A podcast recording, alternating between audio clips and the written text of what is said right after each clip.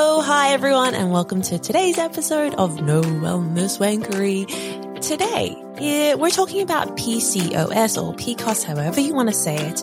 And if you haven't heard of it, then welcome. Hi. PCOS or PCOS is polycystic ovary syndrome and it is a common hormonal disorder in which the ovaries develop small cysts. So this can lead to irregular menstrual cycles, excessive androgen levels, which is a male hormone, and a bunch of other symptoms. So it could be things like fertility issues, acne, excessive hair growth, or even losing hair. And according to the World Health Organization, PCOS affects an estimated 8 to 13% of women who are of reproductive age. So it's a whole heap of people and up to 70% of those people may not even be diagnosed. They might not even know that they have it. So it is an unfolding thing that we are discovering so it's a big issue for a lot of people with ovaries. So I've recruited an expert. So the expert today is Sam Abbott. She is the PCOS nutritionist, PCOS nutritionist from Charlotte, North Carolina. And Sam is passionate about helping people with PCOS have a more peaceful relationship with food and their body while honoring their desire to manage health with PCOS. I love this. I love that she's combining these two very important things and she's helped hundreds of clients with PCOS have less stress and anxiety around food, feel more comfortable in their bodies, bring back their periods, reduce physical symptoms, and improve health markers like blood sugar, A1C levels, triglycerides, cholesterol, liver enzymes, blood pressure, all that without dieting or restricting food.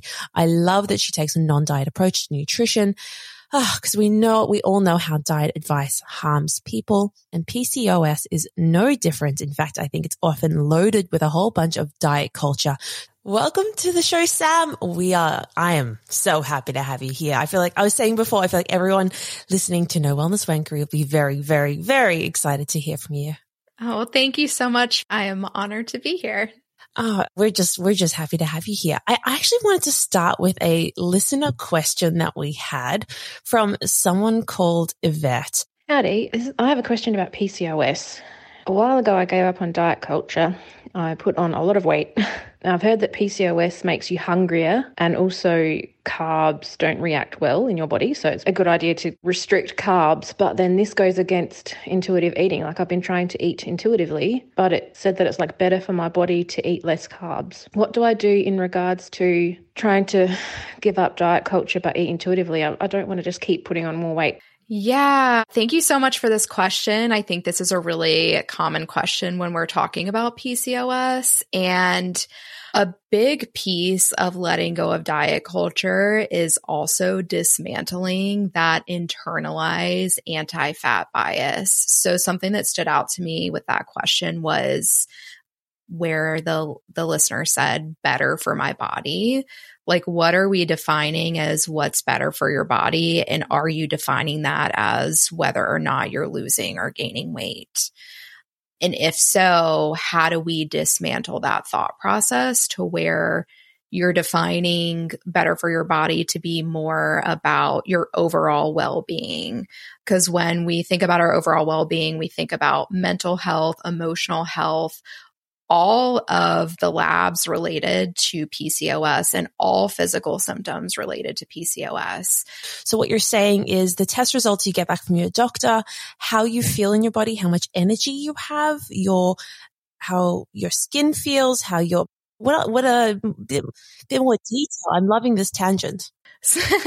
Sleep quality is another one, energy levels. When we talk about physical symptoms of PCOS, we have acne, hirsutism, which is excessive hair growth, hair loss, a lot of times along the front of your hairline. So those are all things to look at. Uh, with labs, we look at androgen levels and we evaluate insulin resistance. So looking at your fasting blood sugar or your hemoglobin A1C, looking at other metabolic markers too, like your cholesterol levels and your triglycerides and blood pressure. So, kind of taking a look at the overall big picture of PCOS management, not just the number on the scale, and also evaluating your your mental health too because if being really restrictive with food is detrimental to your mental health then we need to decide like what is the trade off there with labs versus mental health or physical symptoms versus mental health. Right. So this leads into this idea of stress, anxiety playing to playing into PCO, PCOS symptoms. And I guess if there's stress, and anxiety related to weight, then I think that's something really need to talk about. And I think what you're saying is we absolutely need to suspend that desire to lose weight, to really become inquisitive about what it is that we've been taught to attach our value to that number on the scale and disassociate that so that we can reduce the level of stress as well. Because thinking about how much you weigh every single day is incredibly burdensome and it's something you, you don't need to live with. So what is the research behind your weight and PCOS, what you're saying to me, I hear is that it's these physical markers, these mental health markers that are far more important than the number on the scale. You know, I think the research around weight and PCOS is really interesting. And I think people view weight gain as a PCOS symptom. And I'm not saying that it's definitely not, but I know in some PCOS circles where we're talking about newer or updated research, hmm. we're seeing a little bit that weight is more dependent on geographic area rather than whether or not somebody has PCOS, which is another reason why I don't focus on that as, you know, the symptom that I'm measuring with PCOS management. You can definitely Google research that says, you know, when people lost weight, their PCOS symptoms improved. And I think it's really important to remember that correlation doesn't necessarily mean causation, meaning that, you know, if somebody starts a new exercise routine or maybe they're balancing blood sugar a little better, you know, did their labs improve because of the behavior or because of weight loss. And a lot of times in research in general, when somebody has gone back and controlled for that, um, controlled for weight, like we see improvements in health independent of whether or not somebody loses weight. So, yeah, I think it's it's a very nuanced conversation. It can be incredibly tricky to untether ourselves from that desire to lose weight. And I just want to reiterate here that you know, this constant pursuit. I know I had trying to lose weight my entire life with ulti- which ultimately led to plenty of weight gain and eating disorder, complete preoccupation with weight. That just to note that the biggest weight predictor of weight gain is dieting and this mindset of I need to lose weight. I think Sam is saying here is what we need to be doing is focusing on how your body feels, focusing on the health and adding in habits that are going to actually feel good that aren't rooted in restriction. So can we talk about some of those healthy habits, what they might be, what might make our body feel better? Let's start with a very common myth is should I cut out carbohydrates? Yeah. So that comes up very commonly because a large majority of people with PCOS have insulin resistance. So we see like this underlying insulin resistance for a long time, and then we see prediabetes and type 2 diabetes. Um, I think that when we're talking about nutrition and PCOS, we need to be thinking about what's sustainable, what's maintainable, and what's going to help me feel my best, not just physically, but mentally and emotionally. You know, if you're avoiding social situations or you're having anxiety over eating birthday cake, like, is that what you want your big picture to look like? So the advice to cut out carbohydrates comes from this idea that if you're not consuming carbohydrates, that's going to be a way to control blood sugar. And of course, carbohydrates do play a role in our blood sugar. So if you completely cut them out, you're probably going to see lower numbers. However, when we're looking at like general lifestyle, that's very difficult to just cut out carbohydrates. I mean, a lot of the foods that we like and enjoy and that give us energy are carbohydrate sources. So instead, I would recommend focusing on helping your body use carbohydrates more efficiently. Like, what can we do to help our body slow down the digestion of carbohydrates, which is better for blood sugar? So pairing carbohydrates with protein and fat and increasing fiber are two alternatives to focusing on restricting carbs. I love this. I think this is the, an an often not spoken about idea that we ultimately can't go and cut out carbohydrates, if you can't do it for the rest of your life, what's the point in doing it just for a blip in time? What we want to do is this is a very smart approach. And what it might look like practically is, you know, let's say we're having a piece of toast. You're going to add in a source of fat. That could be something like avocado spread on your mm-hmm. toast. You're going to add in some protein. That could be something like an egg. And whammo, we've got this awesome combination with the protein, the fat and the carbohydrate and swapping that to a whole grain, multi-grain, whole meal option with that that added fiber that's also going to change how our body uses those carbohydrates. Sam, I think that is such an absolutely brilliant point. It's not a matter of cutting out those carbohydrates. It's just a slight rethinking about how we might eat some of these foods. Definitely. And I would encourage anybody listening to trust their personal experiences. We do see an increased risk of eating disorders, especially binge eating with PCOS. And if you're being really restrictive with carbohydrates, but then you're binge eating or going through cycles where you're overeating, or you recognize in yourself that you have a lot of disordered thoughts and feelings around food, like there are other ways to approach nutrition outside of just restriction. That's what I love about you specifically is how you're so aware of the fact that, I mean, according to research, 80% of women have a degree of disordered eating. That's like, and sadly, that is the norm. And of that, many are going to have a diagnosable eating disorder. I so feel like so much health advice basically says, well, just follow this restrictive pattern in spite of the fact that you have this underlying disordered eating. And it's like ignoring this huge elephant in the room when we're creating this health, healthy relationship with food. It's so important. I feel like a lot of PCOS advice is rooted in diet culture and it's oh, so hard to untether it. So can we talk about the idea of needing to cut out gluten and dairy, which are two other things that you often hear?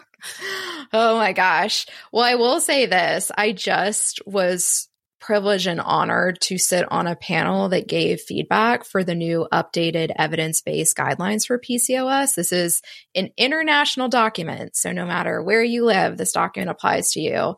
There's no information in there about cutting out gluten and dairy.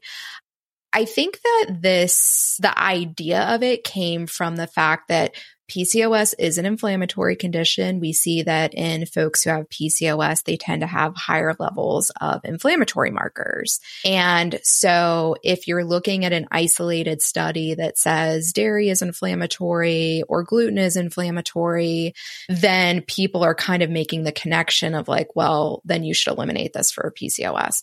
First of all, there's no research about PCOS and gluten to even make that connection. And also, many sources of gluten are whole grains, which we know can be great sources of a variety of nutrients, including fiber, which is really important for lowering blood sugar.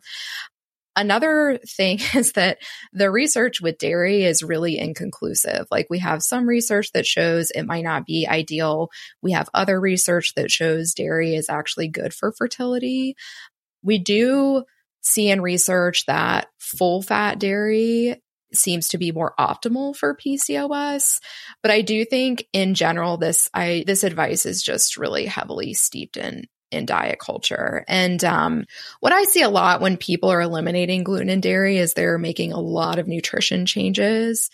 And so, for anybody listening, just make sure you're not making the connection of did you cut out gluten and dairy, but you also increased your fruits and vegetables and you're sleeping better, you started a new supplement, you know, are you attributing improvements in your PCOS to the elimination of something when it could possibly be from the addition of something else. Mm. We have to do these little micro experiments, getting to yeah. know our body and not make huge assumptions because it can take us down the rabbit hole. Yeah. And in, in research about gluten intolerances, what we see is that in double blind research, we see that people who feel like they have a gluten intolerance actually don't a large majority of the time. And there's such a large mind gut, a very strong, I should say, mind gut connection to where if somebody truly feels like they're intolerant to something, they may experience symptoms of intolerance.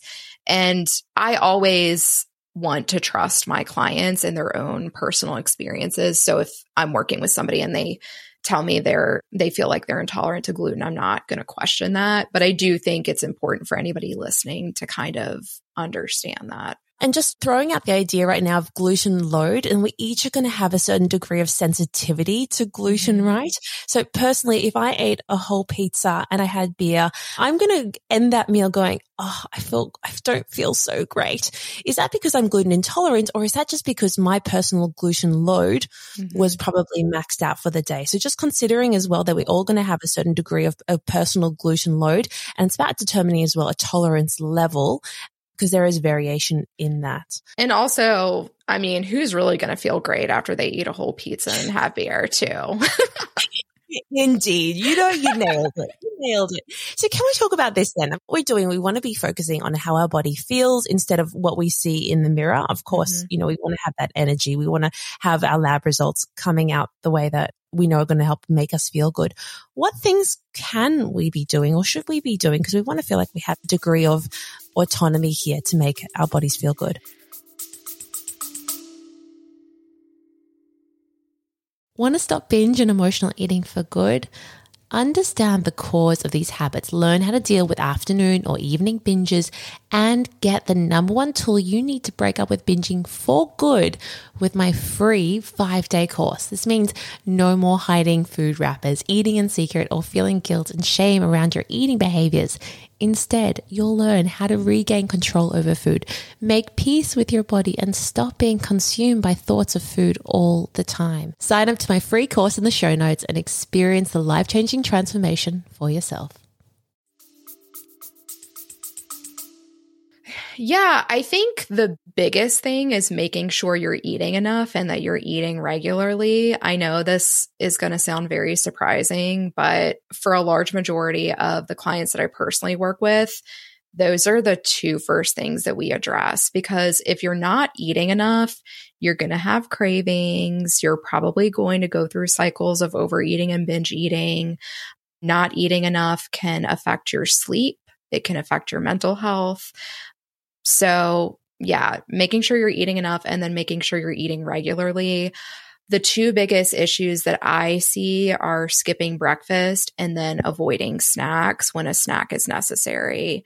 So, those are two things. Uh, also, making sure you're getting enough sleep, making sure you're managing stress. Those are also very important. And then like we were talking about earlier, looking at the aspect of blood sugar management and balancing blood sugars as best as within of what's within our control.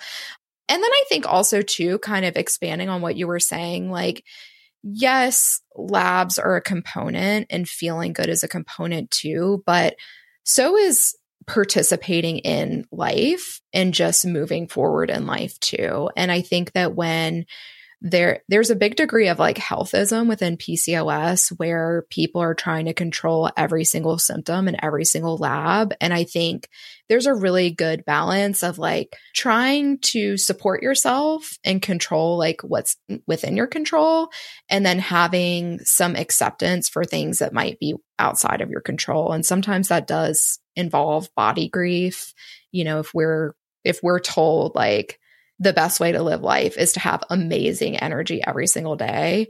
And you've done what you can to improve your energy and it has improved, but you don't always feel amazing. Like there is a sense of grief there. So just understanding how to process that can be helpful too. Yeah, amen. I mean, who has amazing energy all the time? I, yeah. I think that is, you know, I think it's a very high bar to set for ourselves. And just a reminder, I love that you bring up this point of eating enough food because it is so rife within anyone who's ever been on a diet. And just a reminder, everyone, that we gasp for air we have been holding our breath. And in the same way, we binge on food when we have not been eating enough. And this is just such a crucial issue we see with people who have been constant dieters. Can we talk about what this might look like? You know, I think people have this idea. I know when I was given a meal plan at the age of 11, that was the first moment when I thought, okay, this is what I should be eating. This is what I am allowed to eat. As we venture into intuitive eating, we realize that some days we eat more, some days we mm-hmm. eat less what might eating enough look like for someone? And of course, there are different dietary patterns completely. But I, I sometimes think people think that they're only allowed to have one slice of toast yeah. or, you know, not allowed to eat a sandwich or they're scared of eating something, you know, that's got rice in it. And I just want to break down that fear. Yeah, I think that you know, in terms of how your meals are built or like what's on your plate, that's going to be so different for everyone. But I think being able to eat to a point of comfortable satiety and that you're making it to your next meal without feeling overly hungry.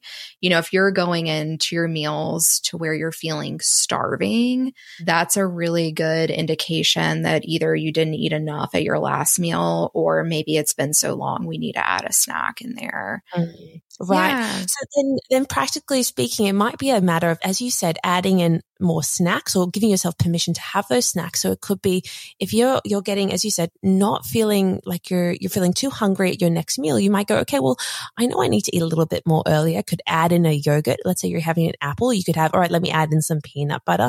Maybe you're having a piece of bread or maybe I need another piece of bread and maybe mm-hmm. I need to mm-hmm. balance that out with having some fats and some protein. So it does feel satiating enough.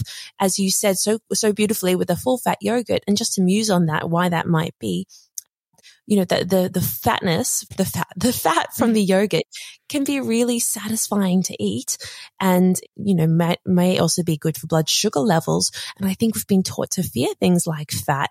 And so just we're going to do is run a little micro experiment. What if you swap to a full fat yogurt? How does that impact how satisfied you feel after that meal? Or maybe you need to eat a little bit more of that yogurt. All we're doing here is we're doing these micro experiments to see, oh, how did this change and how did this make me feel at the other end of it? Yeah, I 100% agree. And fat is actually really important for hormones.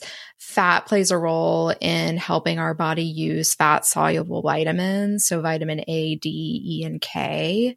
Mm, and I do see usually folks with PCOS are not eating enough fat because fat is more dense in calories. So if you're used to restricting calories, which a lot of people with PCOS are because you've been told to lose weight, a lot of times those higher fat foods tend to be the foods that are on the chopping block. And then there's the fear around carbohydrates too. So fat and protein give our food staying power. They really help with fullness. And then carbohydrates are a great source of energy. So together, those are kind of like the trio you will probably feel your best with all three.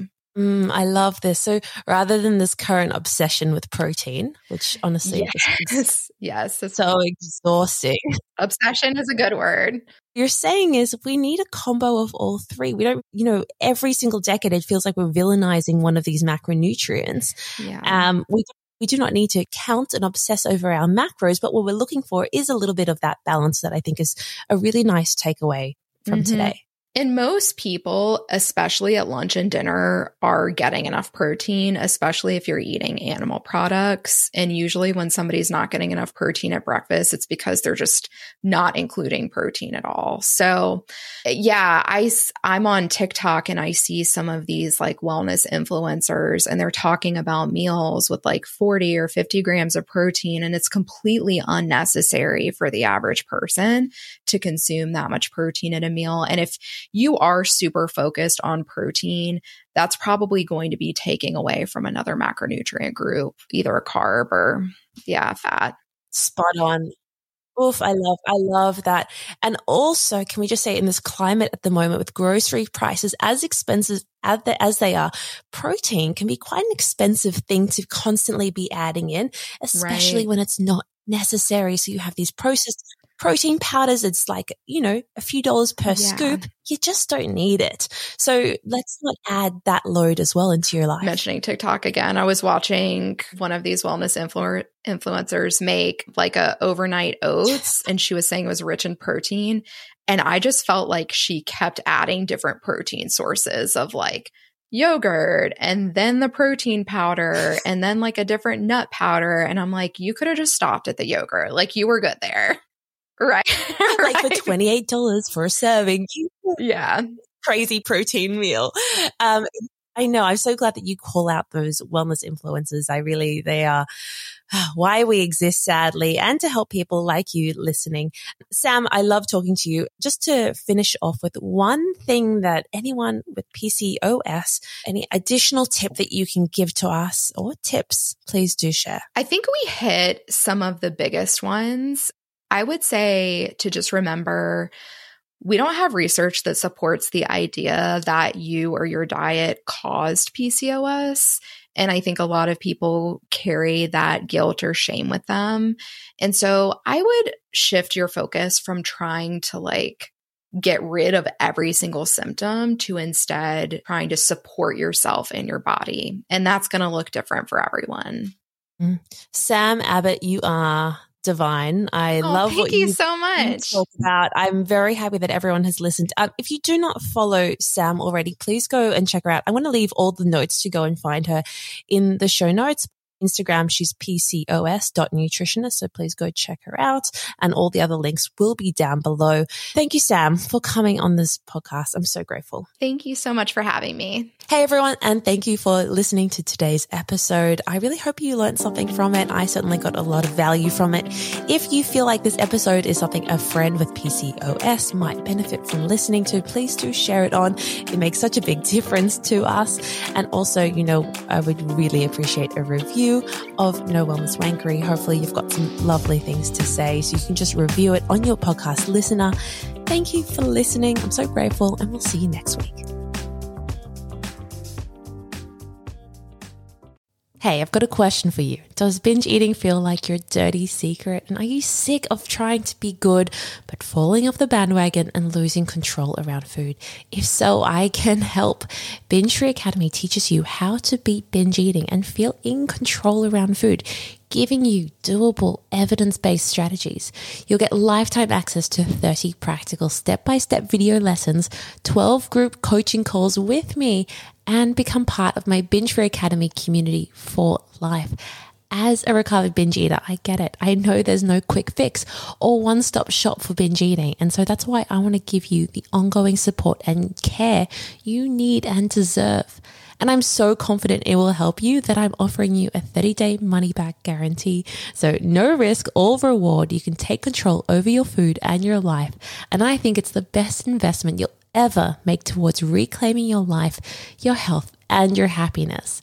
To learn more about Binge Free Academy, you can click the link in the show notes or go to lindycohen.com slash binge dash free dash academy.